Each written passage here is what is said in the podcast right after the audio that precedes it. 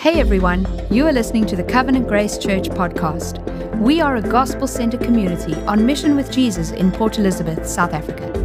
Thank you for joining us as we journey through the book of Exodus. Enjoy the message.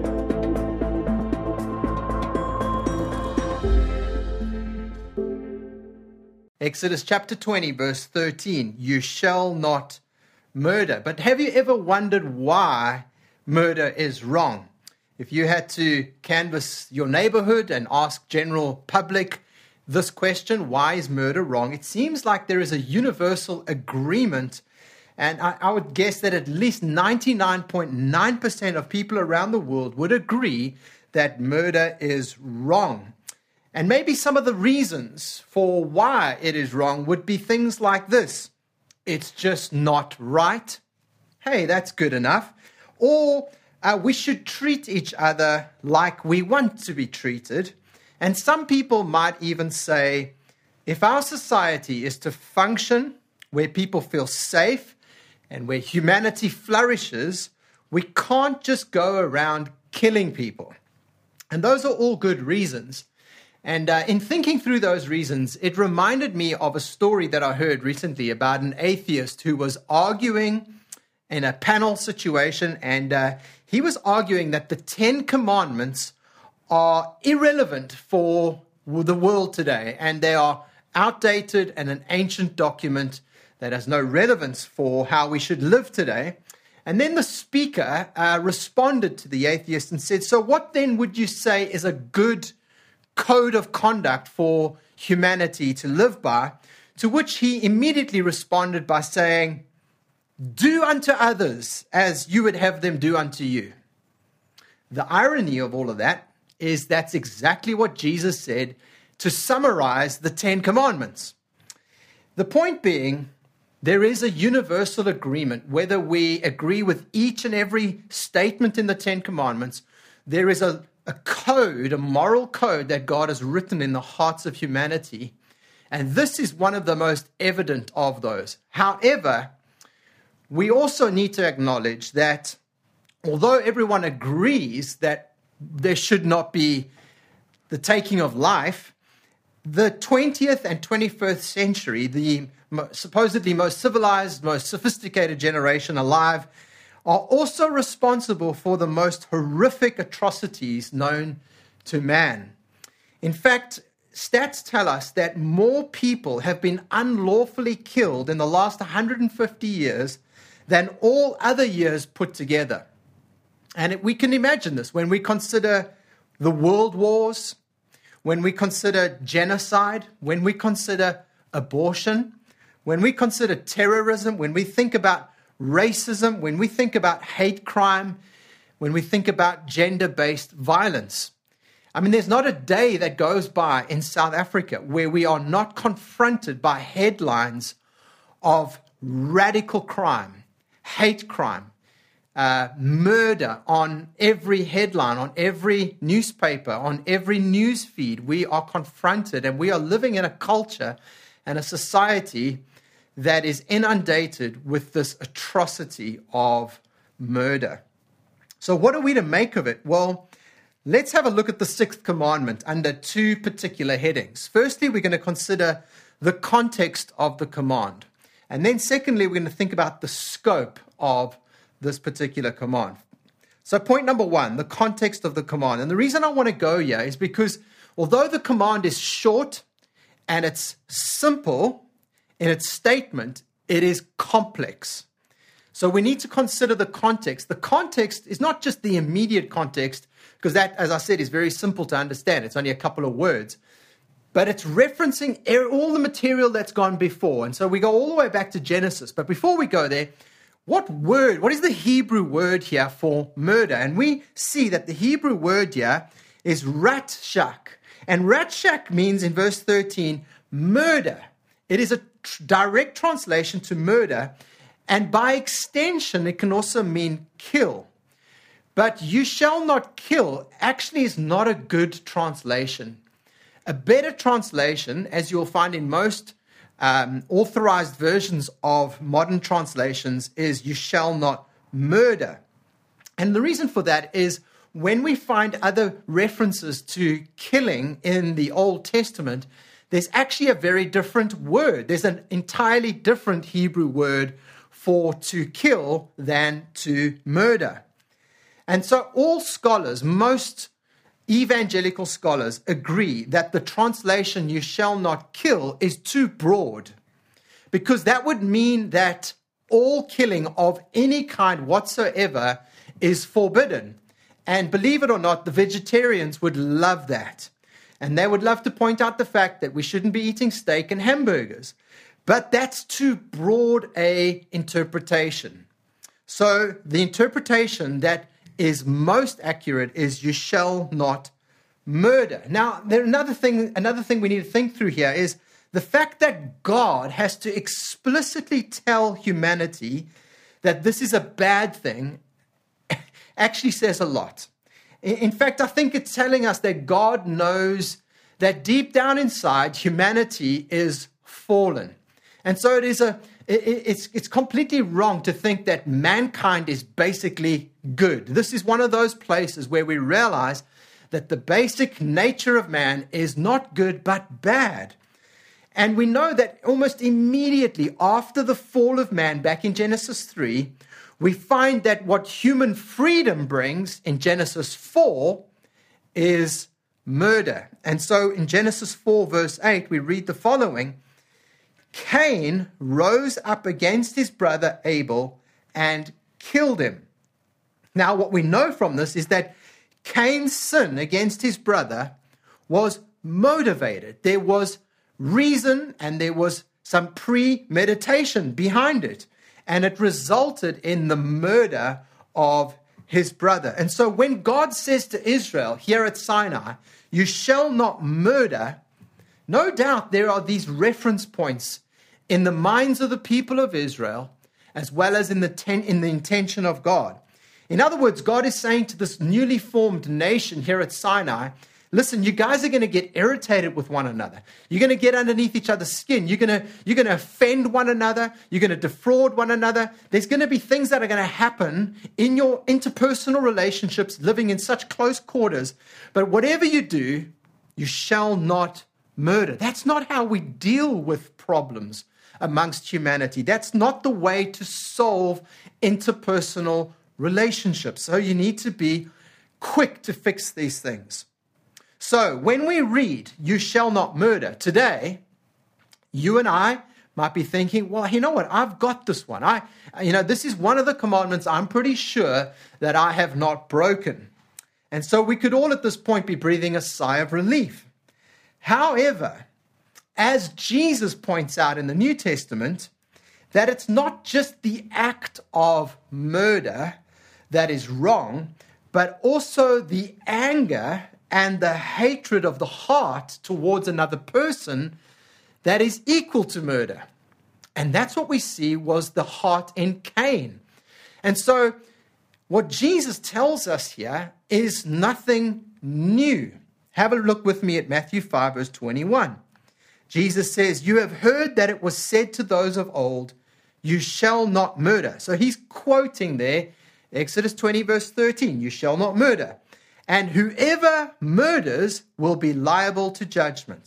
But I say to you that everyone who is angry with his brother will be liable to judgment.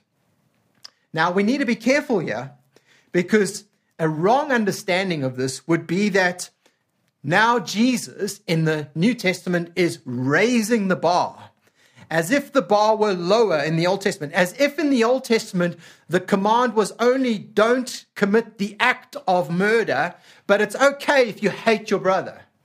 No, that was never the intention. And so Jesus is not necessarily raising the bar, he's explaining the bar. He's giving a rightful interpretation of what you shall not murder actually entails. And so Jesus is emphasizing the correct interpretation, which, by the way, Moses actually also told the people in his further laws. For example, in Leviticus 19, verse 17, in the law of Moses, we read this You shall not hate your brother in your heart, but you shall reason frankly with your neighbor, lest you incur sin because of him. You shall not take vengeance or bear a grudge against the sons of your own people, but you shall love your neighbor as yourself. I am the Lord. So there it is in the Old Testament, in the Old Covenant. So it's not just the act of murder, it's the attitude of the heart. And we'll come back to that at the end of the sermon. And so we see that this context takes us all the way back to uh, Cain and Abel scenario. Now, the next important analysis in terms of context is a little bit further on in the Genesis account. That was Genesis 4. But if we go to Genesis 9, verse 6, we read the following Whoever sheds the blood of man, by man shall his blood be shed. For God made man in his own image. So the emphasis here is that God prohibits murder because life is a gift from God and the life that we have is made in the image of God. And so there are the foundational reasons for why murder is wrong. Life is a gift from God and we are made in the image of God, male and female, made in the image of God. And so human life is sacred. Human life is sacred to God. In a sense, it is holy because we are made in the image of God. And so, in that sense, murder is not only a crime against humanity, it is also a crime against God. J.I. Packer says this he says, Human life is the most precious and sacred thing in the world. And to end it is God's prerogative alone. Wow. Not only is he saying that hum- human life is sacred and should be valued, but actually he is saying that we are forbidden from acting like God. And so we should not take on the role of God. It is God's prerogative both to give life and to take life. And that's exactly what the Bible tells us. In Job 1, verse 21, read the following. In the context of life and death, we read this The Lord gave, and the Lord has taken away. And Job's response is, Blessed be the name of the Lord. Now, you would have also noticed that in Genesis 9, verse 6, not only is it elevating the sacredness of human life, it also advocates the lawful death of a person who commits murder. In fact, that's actually the first statement. The first statement is a statement of what we would today call capital punishment. That, in other words, if you unlawfully take someone's life, then your life shall be taken from you. A life for a life is what we read of in the Old Testament. Now you might be thinking, well, that sounds like a contradiction. How can, in the same verse, there be this kind of high view of human life and life should be sacred, but at the same time, you're saying that if you take someone's life, then your life shall be taken from you. And it is saying that. But here's what the meaning is behind it. The meaning behind it is God is very serious about this. It's em- emphasizing the severity of the nature of this crime.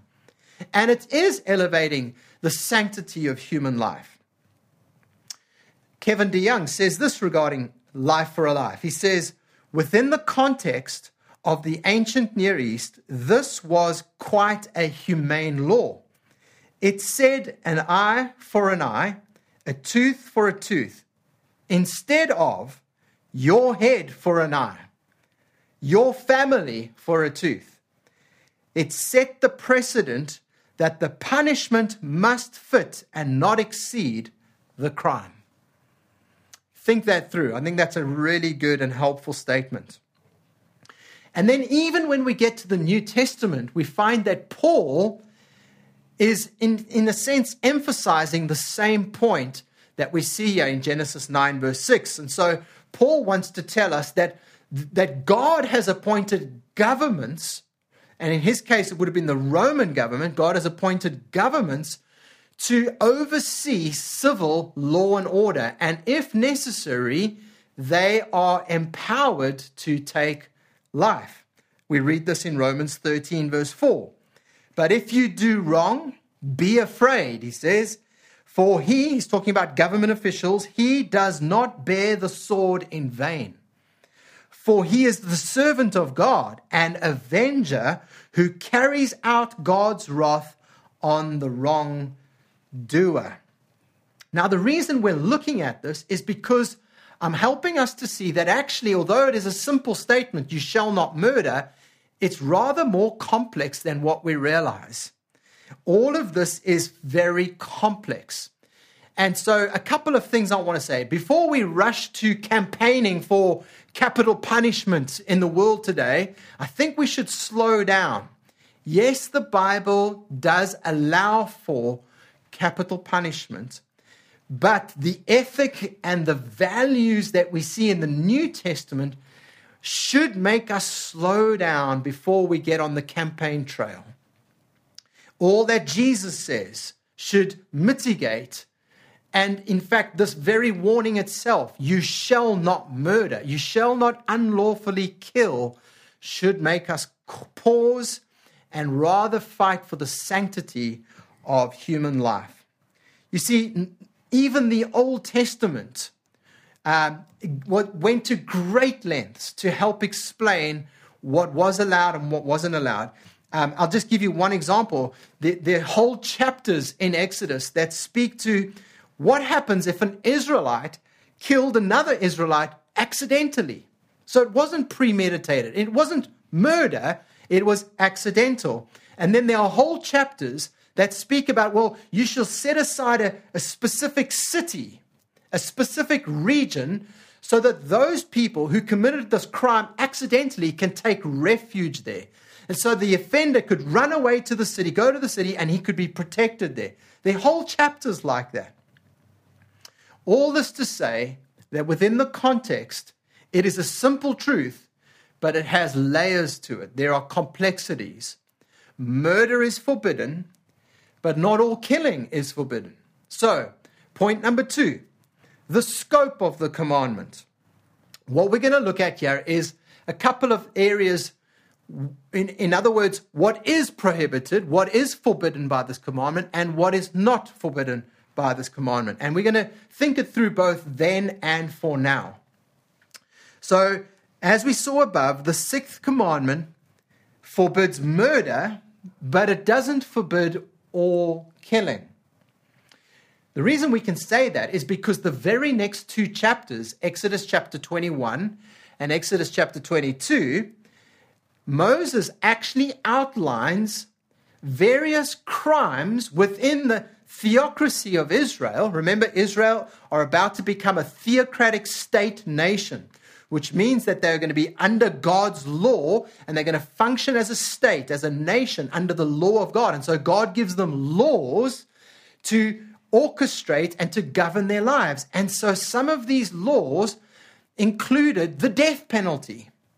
That they were to administer the death penalty. And if you read through chapter 21 and chapter 22, things like kidnapping. If you, if you were a kidnapper, then you would be put to death. If you were a murderer, then you would lose your life.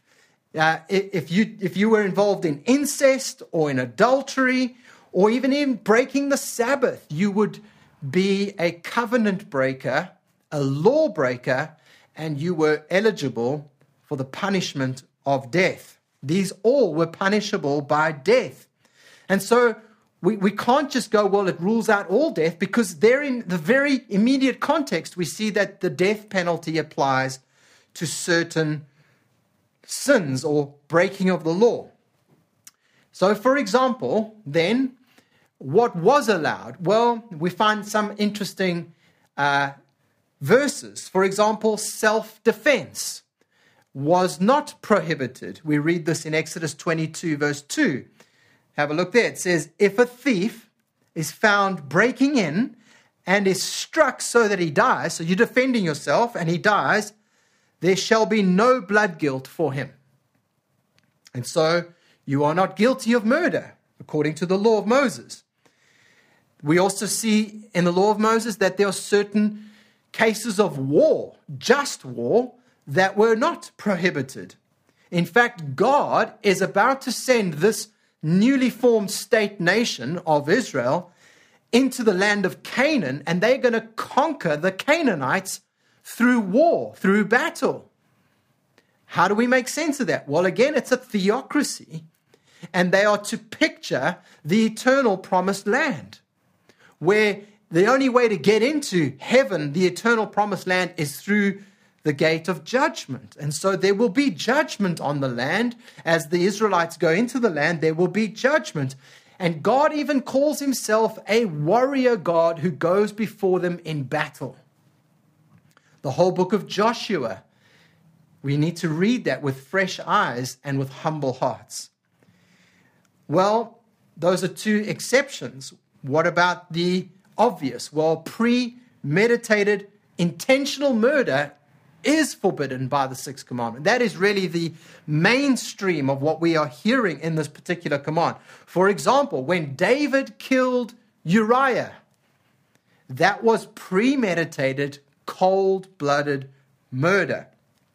It also, not only is it forbidding the obvious um, intentional murder, it also forbids reckless, unintentional murder. For example, if a drunk driver accidentally kills someone, they are responsible. And so this law covers all of these bases, and we really don't have the time to go through all of them, but I'm just giving you a few examples to help us wrap our heads around it. And I also want you to see that the Old Testament was very careful to consider the intention behind the incident. Let me give you one more example. I found this quite interesting. In Deuteronomy 22, verse 8, we read the following When you build a house, when you build a new house, you shall make a parapet for your roof. Now, this is a law. This wasn't like, oh, if you like it or if you don't like it, you can choose. No, no, this is a law for the nation of Israel. When you build a new house, you shall make a parapet for your roof. So you had no, you had no choice what kind of roof you wanted. This was the roof you're getting. That, here's the reason, that you may not bring the guilt of blood upon your house if anyone should fall from it. Now, when you go to the, the Near East, the ancient East, you realize that they would socialize on the roofs of their houses. This is where they would gather together. They would have a braai on the roof, and then people would gather, and families would gather, and friends would gather, and children would gather. And if you didn't have a parapet wall, the point was people would fall off and die. And so the law here is hey, build a parapet wall because then you will be free from the guilt of someone who may accidentally die. All that to say that the Old Testament took great care and went to great lengths to try and explain the complexities of this law. So, in summary, you shall not murder simply means and prohibits all unlawful killing. The laws of God that forbid killing and the laws of the land that forbid killing. Those need to be obeyed. But what happens when the laws of God and the laws of the land collide? And so I want to just shift slightly to some modern day cultural analysis. I want to look at two particular areas, and these two areas are incredibly controversial and sensitive. But I, I really felt in preparing that I wanted to speak into these two areas because there seems to be a, a surge of, uh, of um, disobedience in this particular area where people are either ignorant of the law or they're blatantly ignoring the law. And so, wh- what am I talking about? Well, the first issue is abortion. Here we have in our country, here in South Africa, where abortion is legal. You can legally, the law of the land allows you to have an abortion. But the word of God tells us that that is prohibited. That is a sin. And so the sixth commandment would be prohibiting abortion. Now, it wasn't so long ago where the church universally was in agreement on this issue. It wasn't so long ago where the church actually stood with one voice on this issue. And so sadly, that's no longer the case, which is why I want to speak into this issue today, because we do need to realize that although times have changed, God's word has not changed on this issue. Psalm 139, verse 13 says this For you formed my inward parts, you knitted me together in my mother's womb. This is a very powerful verse that affirms the life in the womb. It affirms the reality of body and soul that when biological life begins, personality begins. You are one person. You are not body, then soul, or soul, then body. It's body and soul that begins at conception. Life begins at conception. That is a scientific and biblical fact. On this particular issue, John Calvin, in the 1500s, late 1500s, early 1600s, I think, he said, he said this in one of his commentaries.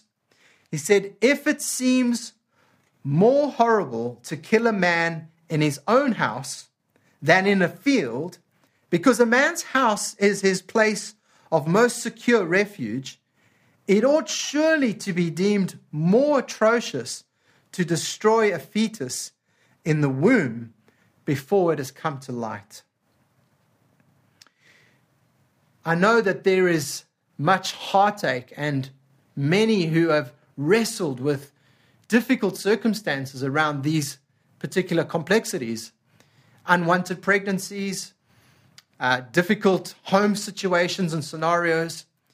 But we cannot escape the biblical fact, and that is that life begins at conception, and that all human life, all human life, male and female, doesn't matter what race, doesn't matter what culture, life is precious to God, and we do not have the right to take a life.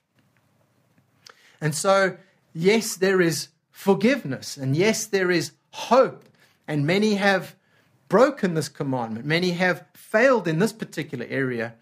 And I just want to say to you that there is forgiveness, and there is hope, and there is a better tomorrow.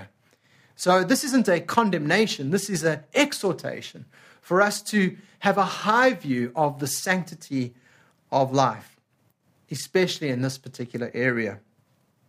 Now, the other issue is equally sensitive, and that is that of suicide. There seems to be an increasing interest in some strange way in suicide. I just heard this week that uh, I think it was on TikTok or on some social media platform that a particular individual was trying to live stream the taking of his own life. Now, I am of the conviction that there are complexities here. And I would never lead pastorally in a particular moment, maybe in a family situation or a home situation, uh, with the theological front end of this. And so you need to hear me carefully here. But suicide is forbidden under the sixth commandment. Suicide, in a sense, is self murder. And so there are sensitivities here.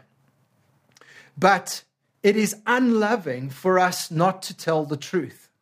It is unloving for us not to paint a picture of what God's perfect plan is for someone's life.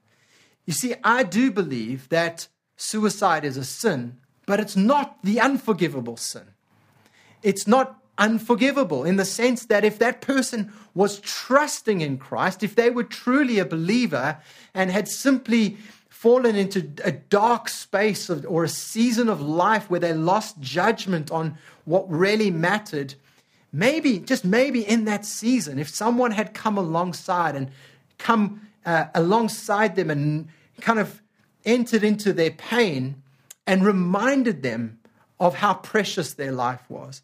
And that it's not it's not right to take your own life and to remind them of God's law and God's standard and of God's plan for their lives that maybe perhaps just that very restraint could have helped them see a better path to a better future. All that to say that we do not help people who are struggling by hiding this truth from them. We do not help them by telling them, no, don't worry, God, God doesn't say anything about this. No, God does say something about this. And if we lovingly speak at the right time, it may just be one of the ways in which God uses this law to bring in restraint and redemption. To come alongside someone and to remind them that life is sacred and that only God can give and take away. Now, I want to finish by just closing, moving from cultural analysis to some heart analysis, and then we're done. As I mentioned earlier, in Matthew 5, Jesus speaks directly to this issue, and he really does show us the true depths of what this commandment really is all about, helping us to see that the sixth commandment not only prohibits the violent act of murder, but also the violent emotions that lead to murder. So when Jesus addresses the sixth commandment in Matthew 5, he's not only addressing the physical act, he's addressing the heart that leads to the action. He says that hatred of heart is like heart murder. He's telling us that destructive speech is like tongue murder. These are harsh realities, which actually exposes all of us. And in that sense, we have all fallen short in this particular commandment. I don't think there's one of us under close inspection where we were truly honest with ourselves, where we haven't hated someone, or at least spoken badly of someone or been angry with someone. If that's the standard, we have all fallen short. And that's why we need grace. And that's why we need Christ. And that's why we need His righteous life given on our behalf. But I want to close with this thought.